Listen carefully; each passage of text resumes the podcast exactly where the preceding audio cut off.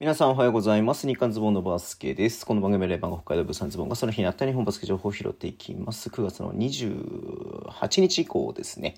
はい、えっと、まずね、えっと、B リーグの社員総会っていうのが行われたみたいでね、あの、まあ、将来構想の承認っていうふうにね、出てますけれども、まあね、新 B1、新 B2 みたいなね、あのね、その将来新リーグ構想ね、みたいな感じでずっとね、話してますけれども、えっと、アリーナを作るとかね、平均入場者数が4000人以上とかね、売上高が12億円以上とかね、そういった、えー基準がありますよっていうようなね、話をあしますよっていうふうに、そういうリーグにしていきますよっていう話はずっとしてたんですけれども、改めてね、そういったところでやっていくってことが、まあ、承認されたということで、決まったということですね。うん。まあ、前までそうしていきますみたいな感じのね、話だったところが、えーもうそうし、そうなりますということになったようです。うん。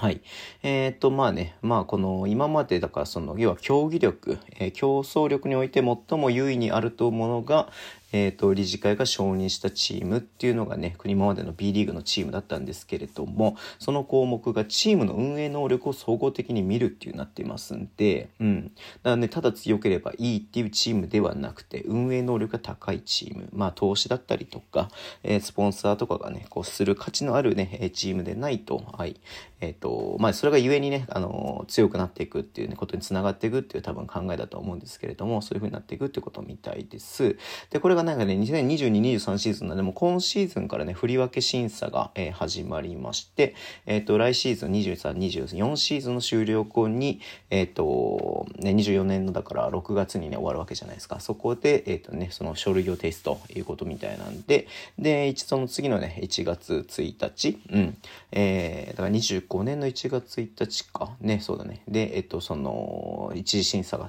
えーね、その通過するかどうかっていうことが話されるみたいです。発表されれるみたいです。で、その後ね、まあ足りなければ、えー2時、3時とやっていくっていう風に言ってて、まあちょっとね、細かく出てなかったんですけど、前はだから多分2時、3時はちょっとずつハードルを下げていく感じになって、しますよみたいなこと言ってたと思うので、必ずしもこの4000人、えー、プラス12億円、プラス、あ、まあ、まあ、アリーナは多分絶対一緒だと思うんだけれども、うん。まあ、そういったところをね、えっ、と、何こう、全部クリアしなくても、まあ、新 B1 入る可能性もあるのかなというふうに思ってるんです、思ってるんですか、その前はそうやって出てたんでね、あると思うんですけれども、はい、えーちょっとどうなっていくかわかりませんが、でも本当ね、こう、やっぱりね、その事業を継続していくために、えーね、こうね、えーもちろん強いチームである必要もあるし、えーね、企業としてね、えー経営として強くなければ、はい、えーそのね、こう、存在意義みたいな部分もね、問われてきますので、うん。はい、えーまあこれはこれで、えー僕はちょっとどちらかというと賛成派の人間ですんで、はい、えっ、とね、まあちょっと楽しみと言いますか、えーそれに向けて、えーね、各チームが、えー B リーグでやっていくっていうのであれば、そこにね、えー合わせてやっていく必要があると思っていくいるので、えーね、そのより良い、えークラブ経営の成長、まあ成長、間違いなく成長になるので、えー成長ね、していってほしいなというふうに思っています。えーもう一つ、えっ、とですね、新潟レベル XBB のジョニー・ハミルトンね、新外国籍選手だったんですけれども、契約解除の方針決定のお知らせということで出ていました。ね、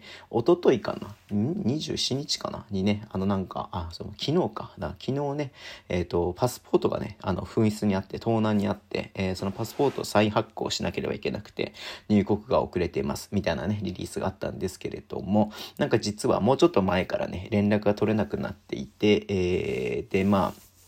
そのね、えー、24時間以内にね、返事してくださいっていうことをね、あの、通知書を送ったみたいなんですけれども、えーそれがね、連絡がなかったというところで、はい、えー契約解除の、えー決通談をいたしましたなんで、まだ契約解除できてない、要は連絡してないからね、はい、あの、契約解除できてないと思うんですけれども、まあそういう風にしていくというところみたいです。まあね、うん。まあ、ちょっと本人のインスタ見たんですけどね、ちょっと前にね、あの、3日ぐらい前に投稿していて、えストーリーズはね、なん、んと、10時間ぐらい前にね、投稿したりとかしていて、はい。えー、まあ生きてはいるみたいなんですけれども、まあ連絡が取れない状態みたいなんで、まあこれがよ、よ、ね、あの、もちろんすごくいい選手だなっていうね、感じはあったんで、期待はしてたんですけれども、ね、まあ、新潟としては残念ですし、まあ、なんていうの、この、むちゃくちゃなやつが、まあ、来る前に分かってよかったねっていう部分もあるかなっていうの思うしね、うん。まあ、ちょっと、えー、いろんな観点で見れると思いますがちょっとね今年の新潟の中では、はい。